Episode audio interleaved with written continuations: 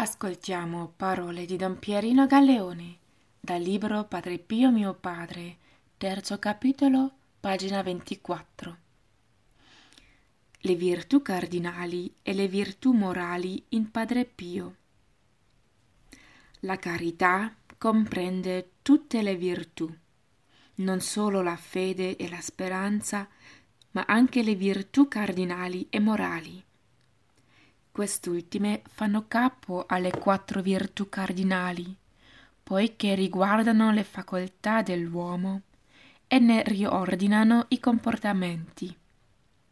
L'intelligenza è regolata dalla prudenza, la volontà dalla giustizia, l'appetito irascibile dalla fortezza e l'appetito concubiscibile dalla temperanza.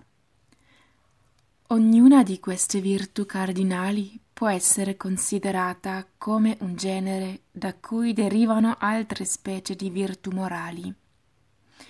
Le virtù della religione, dell'umiltà e dell'obbedienza sono specie del genere della giustizia.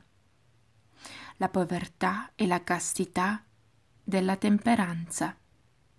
La pazienza e la costanza del genere della fortezza. La saggezza, l'equilibrio e il dominio di sé sono virtù morali che derivano dalla virtù cardinale della prudenza. Parlare di queste virtù è descrivere Padre Pio.